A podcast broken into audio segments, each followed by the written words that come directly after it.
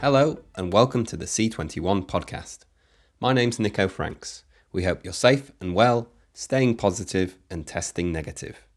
Today, we hear from NHS frontline doctor and filmmaker Nidhi Gupta, who returns to our airwaves after attending the recent film, drama, and documentary market Mia in Rome, which has been the first to run as a hybrid digital and physical event since the pandemic took hold. And We'll also hear from British entrepreneur James Retchless, creator of a new children's property that has been decades in the making and which will make its debut in over 100 countries across EMEA following a deal with Warner Media secured by Dominic Gardner at Jetpack Distribution, who also joins us.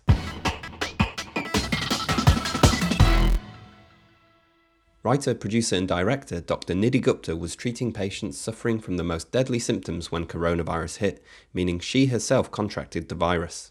She spoke to C21 about that experience, as well as the feature length doc she is developing about the virus and a separate scripted sci fi project in late August. Now, she returns to discuss her visit to Mia in Rome, as well as her predictions for the future impact of the coronavirus on the TV industry we began by talking about the crowdfunding campaign for her doc, Start, Stop, Repeat, which aimed to raise £10,000. The crowdfunding campaign ended about a month ago. We didn't hit our target, but it was actually a really positive campaign because I wouldn't have gone to Mia otherwise, actually. I hadn't even heard of it. And because of kind of all the people I'd met through the campaign, um, kind of the tendrils went out like around the world. And so we've gotten a lot more contributors, you know, from around the world got invited to Mia. Marco Spagnoli, who's head of the documentary strand at Mia, he invited us, um, and it was great. I mean, it's the first in-person festival properly with a market since Berlin. Italy was incredibly safe. Um, so when we got there, we couldn't leave the airport without a test um, that was negative, and everyone's wearing masks indoors and outdoors and everywhere. Check the temperature every five minutes. So we felt very safe and that Mia itself was incredibly safe. The security guards were on you, like kind of like a rush, like mask up, mask up. So that was really good. And the festival itself, I think like 700 people in, in person, which was incredible. And also just being in one of the national galleries in Italy, because that's where it was being held. So just surrounded by the Grand Masters, which was pretty amazing. Just had a really good time at the festival, met some absolutely lovely people that hoping to collaborate with and in the process, we're also going for the um, BFI uh, Development Fund for um, documentary. So it's all been a really positive, if exhausting experience because uh, whilst all this has been happening, our sci-fi narrative that I'm writing and producing, we got into the PFM at the London Film Festival for that. So we were having to pitch for that as well, all at the same time as all of this is going on.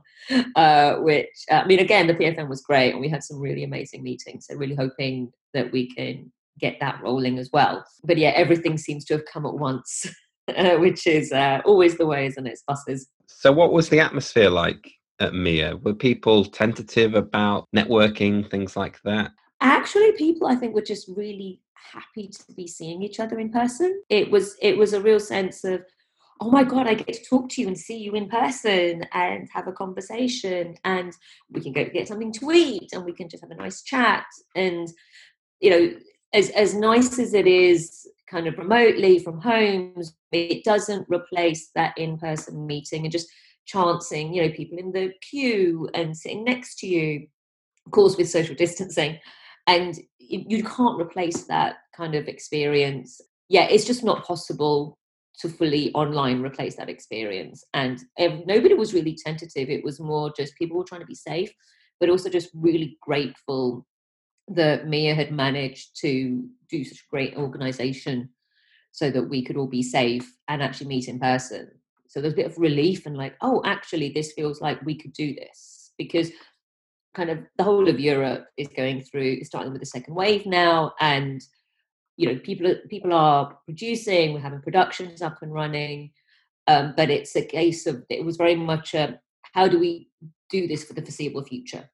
You know we, we're not going to go back to the full in-person experience you know in the next six to 12 months so we have to come up with ways of doing things that are safe um, but also effective um, in terms of the networking the talks and project development so it was very much kind of i think mia has set the template of how it can be done, the blended online and in-person events.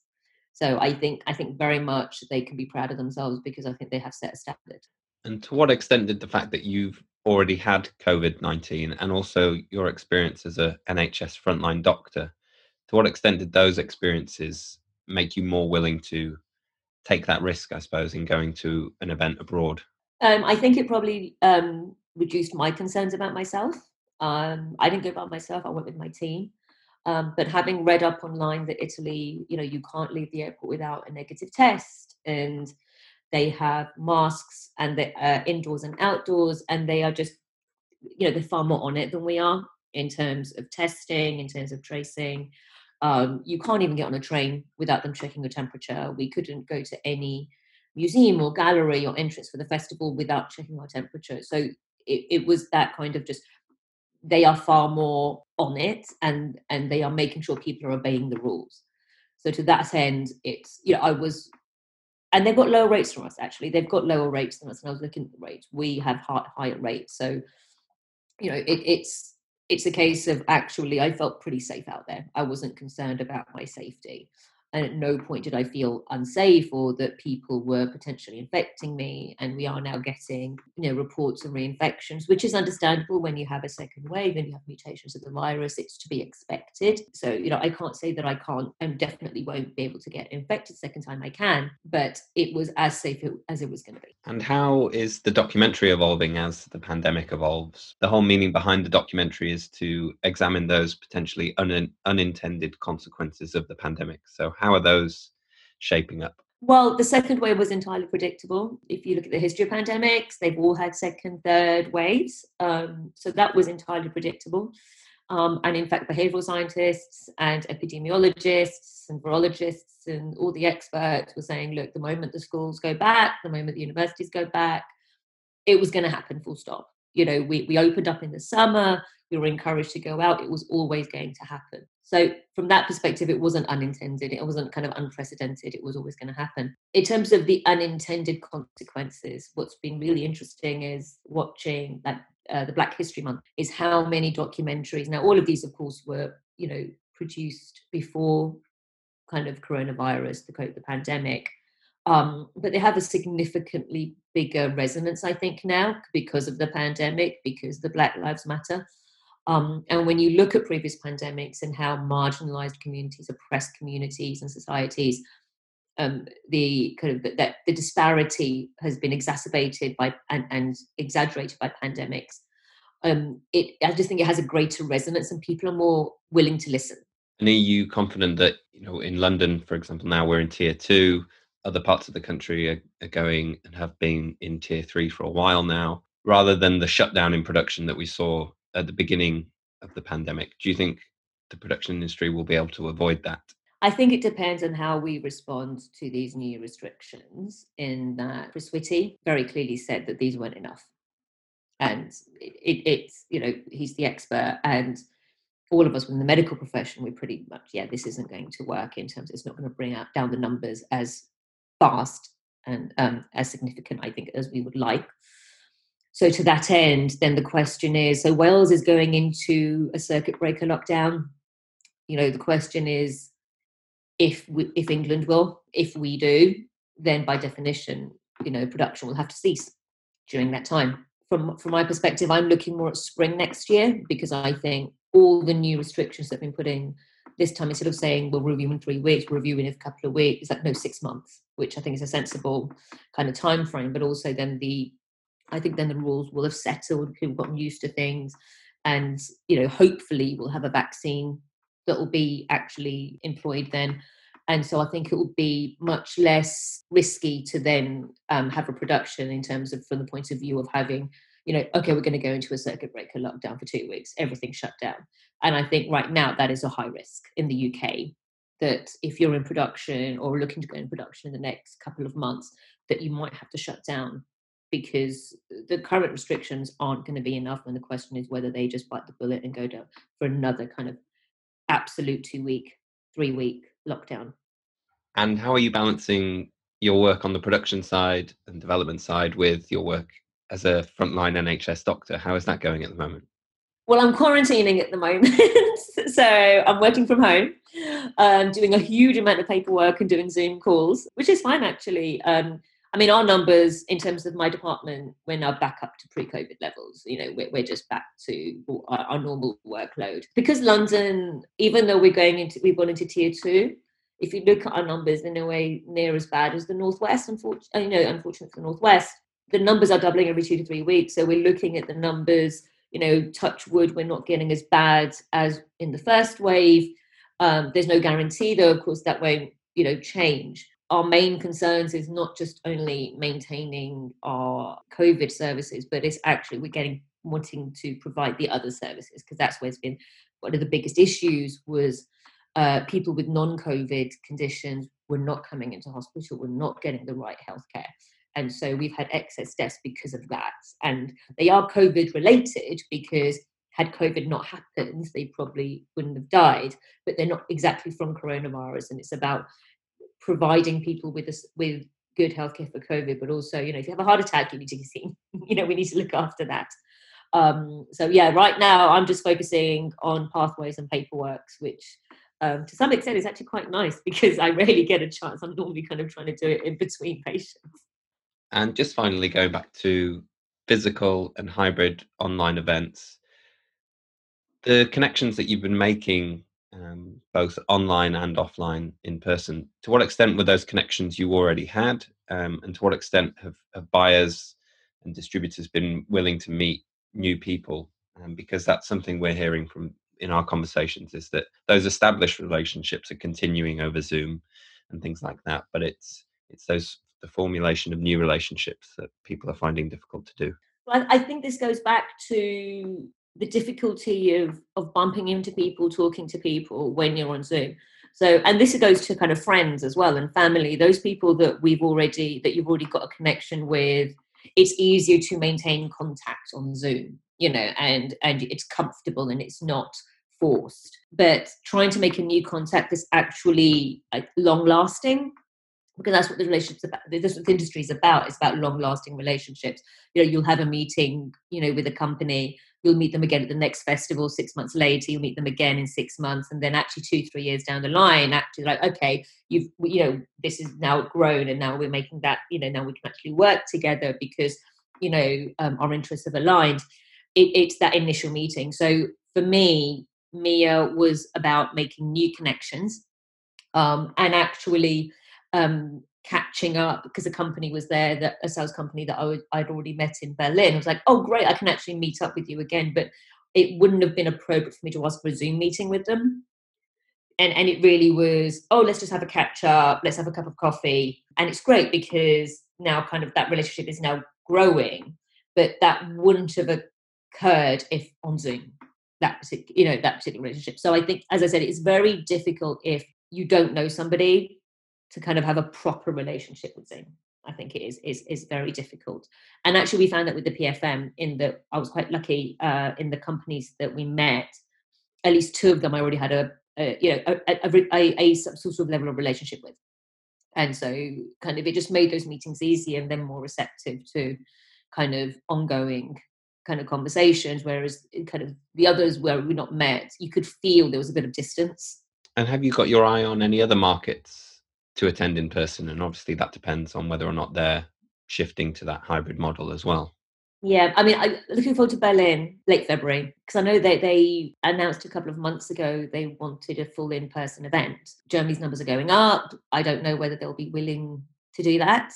I haven't booked it yet because I, I really want to see what what they're doing. So it I I'm I'm I think pretty much most people will be waiting until mid to late January to decide whether they're actually going to go to Berlin physically. I would really like to go to Berlin, but also it's dependent on whether so at the moment Germany's on the quarantine list for the UK. So it's not just a wait a case of taking a week to go to Berlin. It's about the fact that when you come back, you can't go anywhere for two weeks even though again their numbers are lower than ours you know it, it's you know it, it's about kind of balancing you know whether the in-person events if it goes ahead is of value i think personally berlin will be and I'll probably will kind of take the quarantine hit because i do enjoy berlin a lot um, and i think it's the first big european festival of the year I think everyone is just basically taking it week by week, aren't we? We're just seeing what's happening because I, you know, you could book now for Berlin, and it'll be cancelled a week beforehand, you know, or because you just don't know what's happening.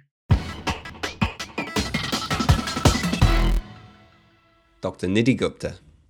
Created by British entrepreneur James Retchless, Master Moley is based upon an original idea he conceived as an imaginative bedtime story for his children. The animation follows an adventurous mole who lives deep in a burrow under Windsor Castle in the bustling city of Moletown, where he is the keeper of a magical book which has the power to bring peace between humans and moles. The heartwarming tale features an award winning cast including Warwick Davis, Julie Walters, Gemma Arterton, and Richard E. Grant and will debut with a 30 minute special on Boomerang and will debut with a 30 minute special on Boomerang in November, followed by a 52 by 11 minute series in 2021. I spoke to Retchless and Dominic Gardner, CEO at Jetpack Distribution, about getting a new kids property off the ground in a competitive market, with Retchless beginning by taking me through the origins of the Master Moley story. Well, I suppose it all started about 22 years ago, Nico when um, my my two daughters, Hetty and Tatty, were tiny, and uh, I used to make up uh, bedtime stories uh, around this little character called Master Moley, who obviously was a mole who lived where else but Mole Town underneath Windsor Castle. And then when they went to sleep, I don't know what possessed me to do this, but I wrote all the stories down, 260 of them, something, something, something crazy. Anyway, so that was a long time ago. It just became a sort of institution at bedtime. And then fast forward about 20 years, I got very ill and got uh, cancer, went into hospital, and it all looked a bit bleak. And they brought some of the stories in, and I thought, oh my God, I'd forgotten all about them. Anyway, I got, I suddenly started getting better. So I thought, blimey, this maybe this is a sign. Maybe I should do something about this. And so I, I got better. And I think partly because of the kind of my, you know, spiritual, I don't know, condition got better because of remembering all these stories and remembering all the bedtimes and the happy days, etc. So then I went from there to a place called Physic Garden in Chelsea and I wrote a business plan. And over three rounds, nearly three million quid. Uh, and in fact, in this fourth round, where we're raising another three million quid, We've raised about 2.1 million so far in, I don't know, record time in about, you know, 45 working days or something. And I think it's it's mainly because we've won this big contract from Warner, uh, which Dominic uh, was absolutely instrumental from Jetpack, um, was instrumental in signing for us with with Warner Media in Europe, Middle East, and Africa, and the UK the road to success in kids TV is littered with the kind of hopes and dreams of individual creators who have had you know those hopes crushed by the kind of either development hell things like that just not being able to get funding why do you think you were able to succeed where where others have failed i think it's probably a mixture of about three or four things a i do think master Moley and all his characters uh, all his friends. I, I, I, really think it's quite an original story um, and stories. And it, it, certainly grabbed the imagination of all the children that sort of put him in front of. Um, but secondly, we've raised a lot of money. I mean, you can't do these things without being well financed. And uh, we've been fortunate in that we've got this extraordinary investor base of some uh, 45 who are have been uh, they've just been incredibly supportive coming in round after round so we've raised a lot of money so that's number two number three we've been able to put a really fantastic team together uh, including jetpack including our producer tony nottage and all of the people that come on the creative side. And fourthly we've been able to work well together and collaboratively and have a lot of fun. I, I genuinely think, you know, it's a the, the fact is we're all having a huge amount of fun, and you've got to enjoy, you know, what you do, and people are working over and beyond, and then of course, is that we've got this amazing broadcaster in Warner Media uh, in 119 countries. So you put those, whatever number it was, four things, four or five things together, you have the makings of a winning formula. I mean, we're not, we got a long way to go yet. Don't, you know, make no mistake about it. You know, we're like three years into this, but we're creating a long term brand. And in your conversations with the investors, was that what you emphasized the potential for, for a commercial brand and using examples like Peppa Pig that have obviously been so lucrative? Is that what the, the investors are interested in? I think they originally came in because I didn't ask them for very much money. I, I, you know, if you ask people for huge amounts of money on the first occasion, you know, you, won't get many people to sign. But we asked 30 people five grand and we got them SEIS, in other words, really big tax breaks. And so it cost them, you know, less than two and a half K after tax breaks. Well, if you see the character and you see all the stories and you and, and someone's asking you for two and a half, you're probably in. And then as we went forward, we gained their trust because we meet with them twice a year. We reassure them about what's going on. They saw the progress that we made between each shareholder meeting. And then every time we asked them for some more money, it was obviously a bit more each time, they, they came in. And Dominic, as a distributor, when you're looking to come on board a property, in terms of that balance between a property that's got a lot of investment behind it uh, and the actual appeal of the character and the story, which is more important? I think for us, it's a balance of things that attract us. The story itself and the character are really important and, and central and fundamental. But there's lots of good stories out there and lots of good characters. I think what also attracts us, as James hinted on, is the team behind it. And actually, with when I first met James, we, we had we not worked together before, so it was a um, a classic, you know, face to face meeting in Annecy. That that we had a contact uh, one of the producers, Tony Tony Nottage. I'd met Tony, you know, a couple of times, years and years. That was all it took, I think, just to give me the okay. I remember Tony Nottage. I remember, you know, he went on to produce a, a feature, and so I thought, well, I think this meeting is worth taking. On his advice, I met with James, and you know, when I met with James, I I recognised that this project, you know, he wasn't he hadn't written these because he wanted to create a big brand. He written these stories because he truly believed in the character and used them to entertain his his kids. You know, 260 stories. He, he jokes, I'm, and I immediately think, well, that's five seasons done right there. So we're, we're very much we're very much ahead of the game in our development process. Of course, as James alludes to, there was a little bit of money to help things get off the ground. But really, what that had built for James was a great team. And then I think when I left, as you you know you can see from James's quiet and shy uh, manner, that um, there was a lot of you know a lot of tenacity within within James's ambition. And uh, and and I know I've met lots of producers, and you you know what it takes, how hard it is, how long it get a show off the ground. You need that tenacity. You need that. You know, there's not. There's, there was never. This was not ever not going to happen. It was in some way, shape, or form, it was going to happen because James was going to make it happen. And for us, that gives us the confidence that we can attach ourselves.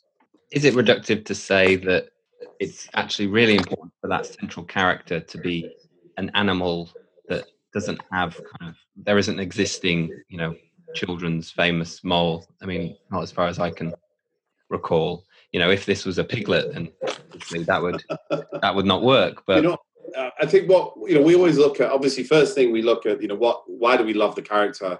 What was the quality of the series, and then and then it's really step two when we take a step back and we look at. Let's look at where the opportunity is in the market, but also, you know, has this been done before? And you'd be surprised in any animal you can think of in the world. You think it's never been done, but then suddenly you find there's three or four or whatever. You know, so you know, moles I think there is a great timing in the world for moles today, and we've done a lot of work in how really how the personality of moles fits with today's audience. Um, we've got brand work on that that that really enables a the audience of today can, to associate with with some of the behaviors of, of what moles do. So in that sense, sometimes timing. I think every animal kind of has its is I think moles right now look like they're about to have theirs. They've all been done. Mice, dogs, you know, I mean they're all bears, you know, and I was actually thinking about well what what what is kind of a nice cute little chap that is kind of cuddly and and it hasn't been done to death. And and um, of course I I thought of a mole. I remember going to a field in the Cotswolds with the kids and there are all these molehills in the field. Elder daughter turned to me and said, Daddy, I know what goes on down there. because I've been telling all these stories about, you know, Mole Town and molehills. And it's just something very, there's something quite sort of like secretive about, oh, I wonder what, you know, I wonder what they do down there. You were both at Kidscreen Summit in Miami in February, which feels like a lifetime ago. And that yeah. was the last time pretty much the kids TV industry was all able to, to meet together. How much has the pandemic disrupted or accelerated? It's actually been good for us. I mean, uh, that, that's rather, I don't know, ghoulish thing to say, but I, don't mean it in a horrible way. I, what I mean is that, as you know, Netflix's subscriptions have gone through the roof. Disney Plus has gone through the roof. HBO Max, you know, they've all been launched at a time where people basically have been confined to home. So, just and the appetite for content is huge, which I think is one of the reasons why we did the deal with our lovely broadcaster in such a very short space of time. I mean, we we first met with them in I think it was like August, September, uh, and then of course we saw them Kidscreen in uh, January, February, whenever it was. And then by July, we'd actually done the deal because there was a clear indication to all of the broadcasters for a need for increased amount of content because of you know the fact that everybody was going through content quite quickly because they were stuck at home so in a in a kind of strange kind of way it's been it's played you know, it's played into our hands, so to speak. Dominic, you've got a library full of children's and family content, animation and, and live action. So I imagine you've been pretty busy kind of making hay while the sun shines. But you mentioned how your involvement with Master Moley came up was through a face-to-face meeting with James. So obviously you haven't really been doing many of those. How concerned are you about your pipeline of original content coming through?